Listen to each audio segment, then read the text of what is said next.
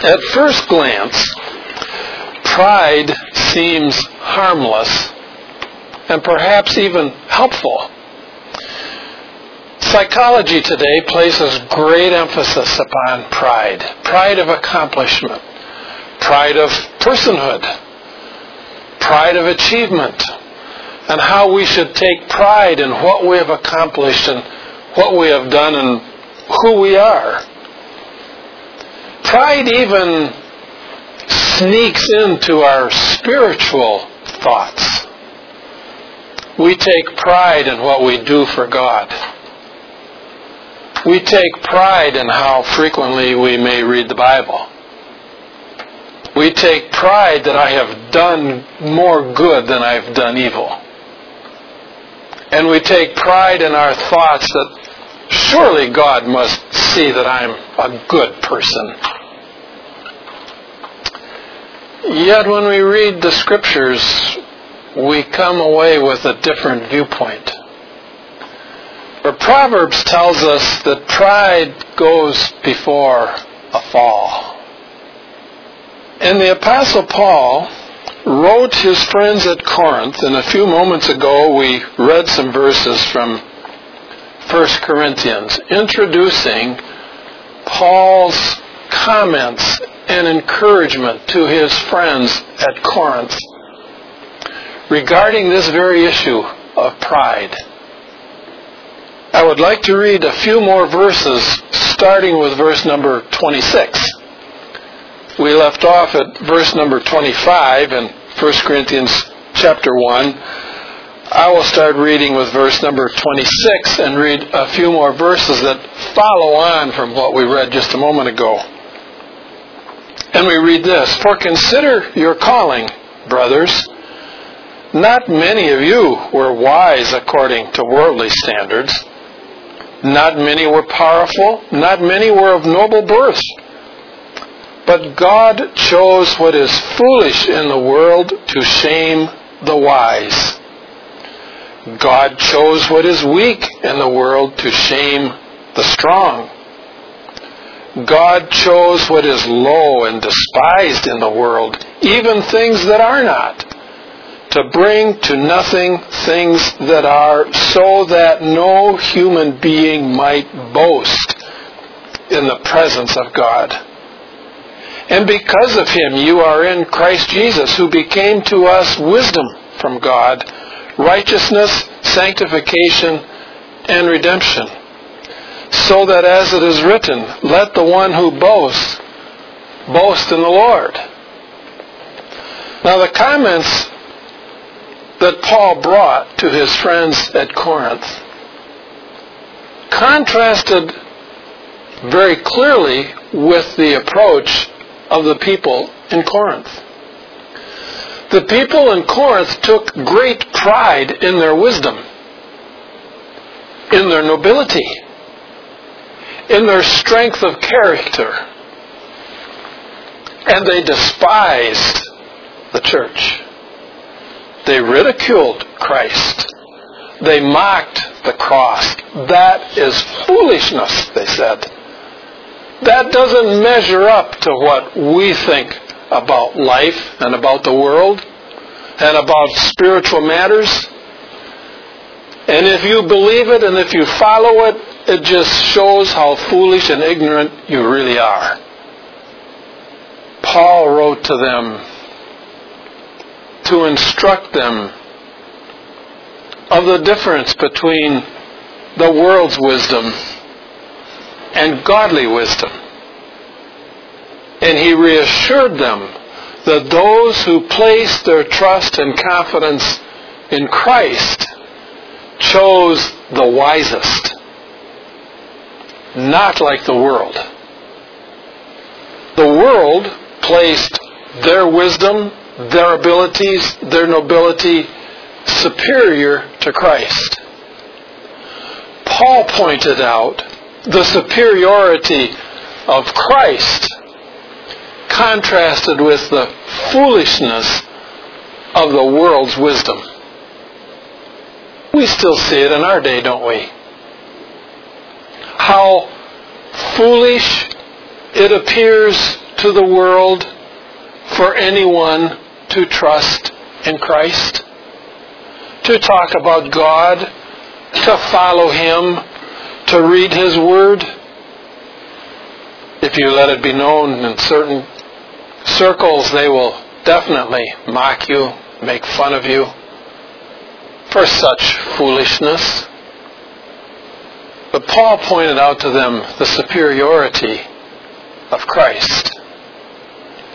And he says to them, and because of him, you are in Christ Jesus.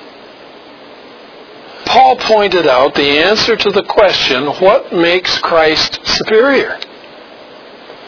Paul declared him superior. What makes him superior to the wisdom of the world? Because of what God did through Christ. Well, that begs the obvious question. What did God do through Christ? What did Christ do? Paul alludes to it a little bit earlier, the verses we read for our selection a few moments ago, and then the verses we read just moments ago, he talks about the cross. And that the cross to the world is foolish. But in God's plan, in God's purpose, it is wisdom. Well, what happened at the cross? I'll back up ever so slightly to identify Christ so that you can see the value of the cross. You will recall that the scriptures tell us in John chapter 1 in the beginning was the Word. The Word was with God. The Word was God. The same was in the beginning with God. And then as you read down through the chapter and come to verse number 14, it says, And the Word became flesh and dwelt among us. In the fullness of time, God sent forth His Son, born of a woman. In a few months, we will celebrate that birth in December, recalling the time when God sent forth His Son, the Lord Jesus, born of a woman. He sent His Son with a mission and with a purpose. And Jesus himself declared that mission. And he described it very clearly in verses number 16 of John chapter 3. Many of us know John 3:16.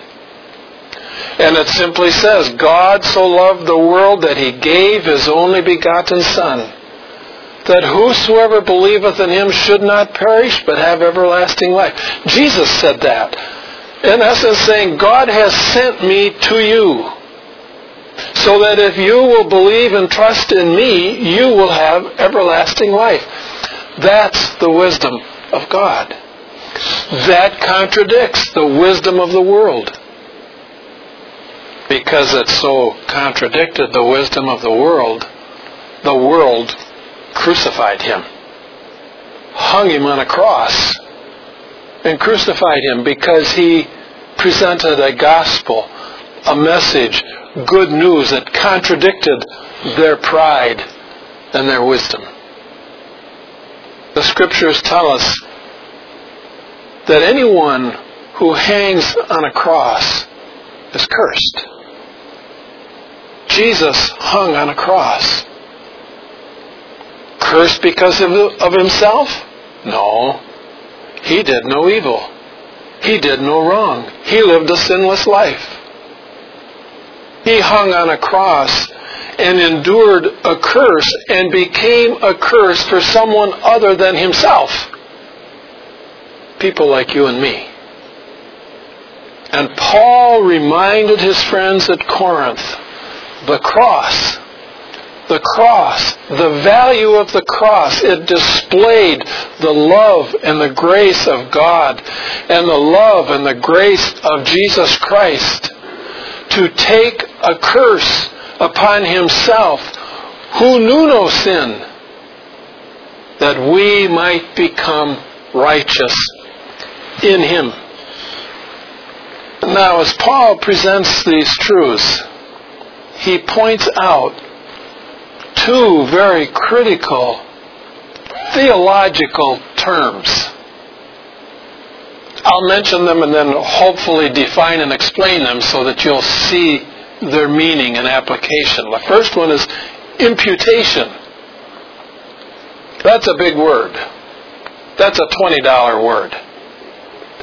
Imputation very simply means that someone receives a benefit from another person who did it on their behalf.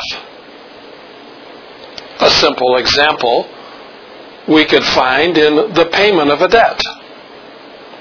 Let's assume for a moment you owe a bank or a finance company or another person a thousand dollars. You needed that thousand dollars to pay for bills or necessities of life. You owe them a thousand dollars. But you don't have the resources to pay it. Someone comes along and discovers your debt, knows that you are liable for that debt, but have no ability to pay that debt. That person goes to your bank, to the other person to whom you owe the money and says, I'm going to pay that thousand dollars on behalf of my friend who owes you the money. The person to whom you owe the debt takes the money and imputes it to your account. Puts it to your account. Eliminates your debt. Removes it. Applies it to you. That's imputation. We read in these verses that it says that because of Him, God, you are in Christ Jesus. What Christ Jesus did, God imputes to your account, to my account, people like you and like me. He reduces and removes the debt. There's a second term here, and that's substitution. It's tied up in the same example. The person who came and pays your debt came as a substitute for you on your behalf. He paid that debt. He became a substitute. He didn't owe the debt. He was not responsible for that debt. You were responsible for that debt. He came as your substitute on your behalf. Again, that describes what Jesus did at the cross. He did not have to die for any sin that he committed.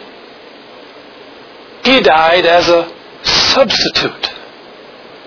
He died in the place of people like you and like me. And we see Paul reminding his friends at Corinth of the great value and worth of what Jesus did on the cross and why it has greater worth and value than all of the wisdom of the world. Exalted it to the highest levels above the wisdom of the world. Now that begs another question. What did he accomplish? What did God assign to the account of people like you and me?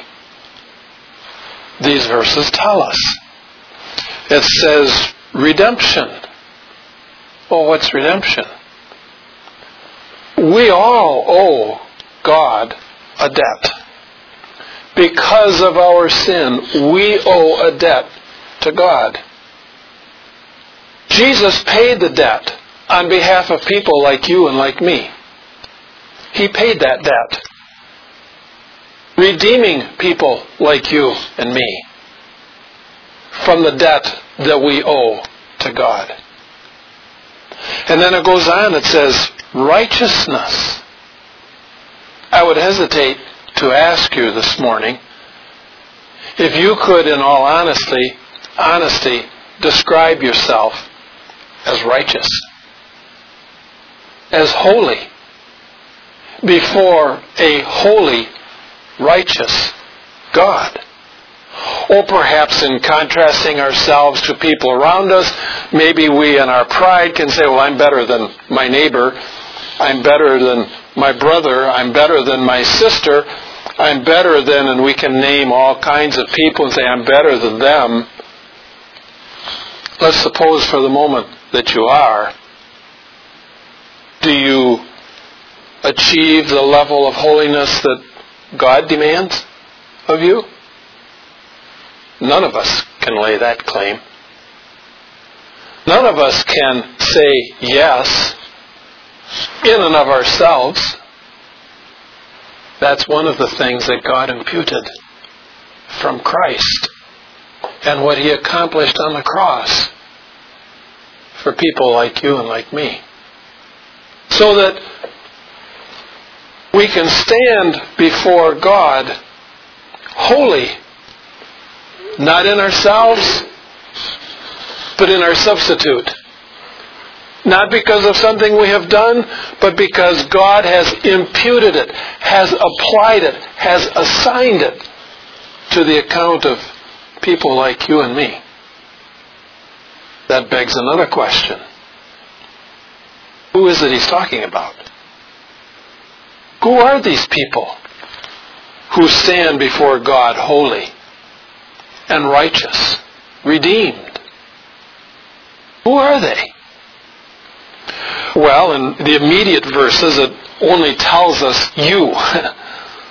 in our English language, we understand that the pronoun you represents somebody. We don't know their names, but it stands for other people. And we read, if we go back to the beginning of the chapter, we find out who the antecedent of you are or is. And if we go back to verse number 1 and 2, Paul describes for us those whom he calls you later on in the chapter, the verses we just read. Here's, here's what Paul says. Verse number 1 Paul, called by the will of God to be an apostle of Christ Jesus, and our brother Sosthenes. Paul was with his friend Sosthenes, and he was writing to someone, and now he's going to tell who it is to whom he wrote. To the church of God that is in Corinth. To those sanctified in Christ Jesus, and that word sanctified means set aside, declared holy, called to be saints, together with all those who in every place call upon the name of our Lord Jesus Christ, both their Lord and ours. So whom does Paul call you? Have been made righteous? You have been redeemed? You stand holy before God? Those who have trusted Christ. Those who have come to an understanding and a knowledge of their necessity of a substitute. Those who have realized their inability to satisfy a holy God and have called out upon the one whom the Father has provided as a substitute for them.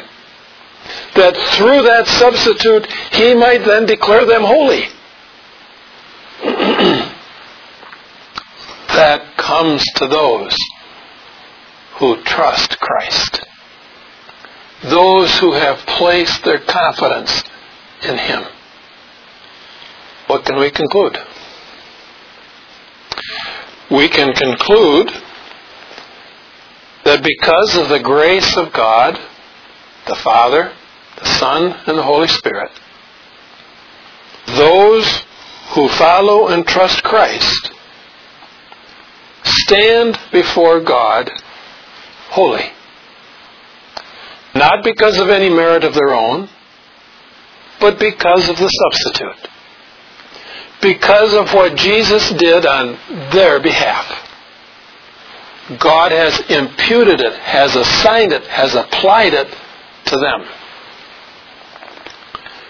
Therefore, therefore, I'm sure you can see and understand that because of God's grace, His mercy, His love, His compassion, through Christ, and for what He has done for people like you and like me, that love constrains us, commands us, draws us to place our trust and confidence in Christ and Christ alone.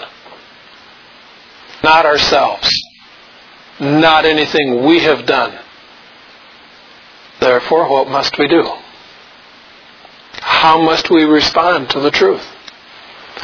Paul tells us right here in these verses. I don't know if you noticed them, so I'll point them out to you. The verses I read earlier and the verses I read just a few moments ago, he points out the superiority of Christ and the cross of Christ and how we must place our trust and confidence in Him. Why? So that no human being may boast in themselves in the presence of God. We must reject all self-reliance. We must turn from it. Now perhaps, I don't know your mind and your heart, so it's possible that maybe you have never done that. Maybe you have never trusted Christ. You know about Him. You've heard about Him. You celebrate Easter. You celebrate Christmas. You've perhaps tried to follow what the people in Corinth did initially. You, have tried to please and satisfy God with your own wisdom and your own good works. But now you see from what we've examined and what God has opened your eyes to see that that will not satisfy Him. That rests upon pride. Pride goes before a fall. And Paul points out to his friends and reminds them the foolishness of God is greater than the wisdom of man. Listen to what God did and remember of what Christ did on the cross and trust the foolishness of God instead of the wisdom of the world. Reject the wisdom of the world. And if you have never come to Christ, come to Him today even now. And cast your trust and confidence upon Him. And the reason why Paul needed to present this reminder to his friends at Corinth is because it's very easy for those who have even at some time trusted Christ to begin trusting in themselves and think about how good they are and yeah I am really kind of a good person because yeah I have trusted Christ and and then we go on from that and try to defend our goodness. Paul reminds them, no, no, no, no.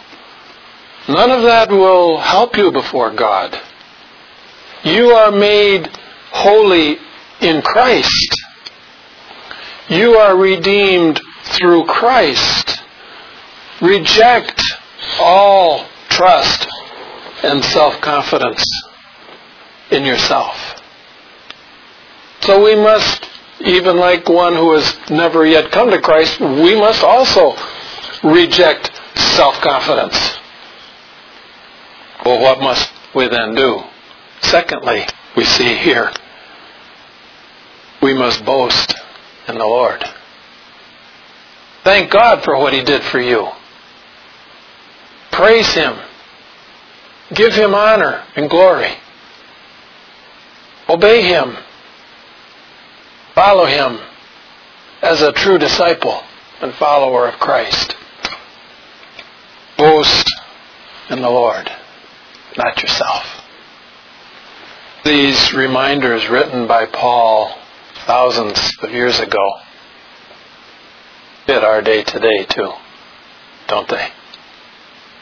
Because we fall prey too often to the same temptation that Paul warned these friends at Corinth to reject. Turn aside from trust in yourself. That will get you nowhere. Instead, place your trust and confidence in Christ and what He did on the cross for people like you and like me. I pray that the Spirit of God will take these truths and open your eyes to see them, to understand them, to claim them for your own, and to reject self-confidence and place your trust in Christ and Christ alone. For in Him, Paul says, we are made righteous.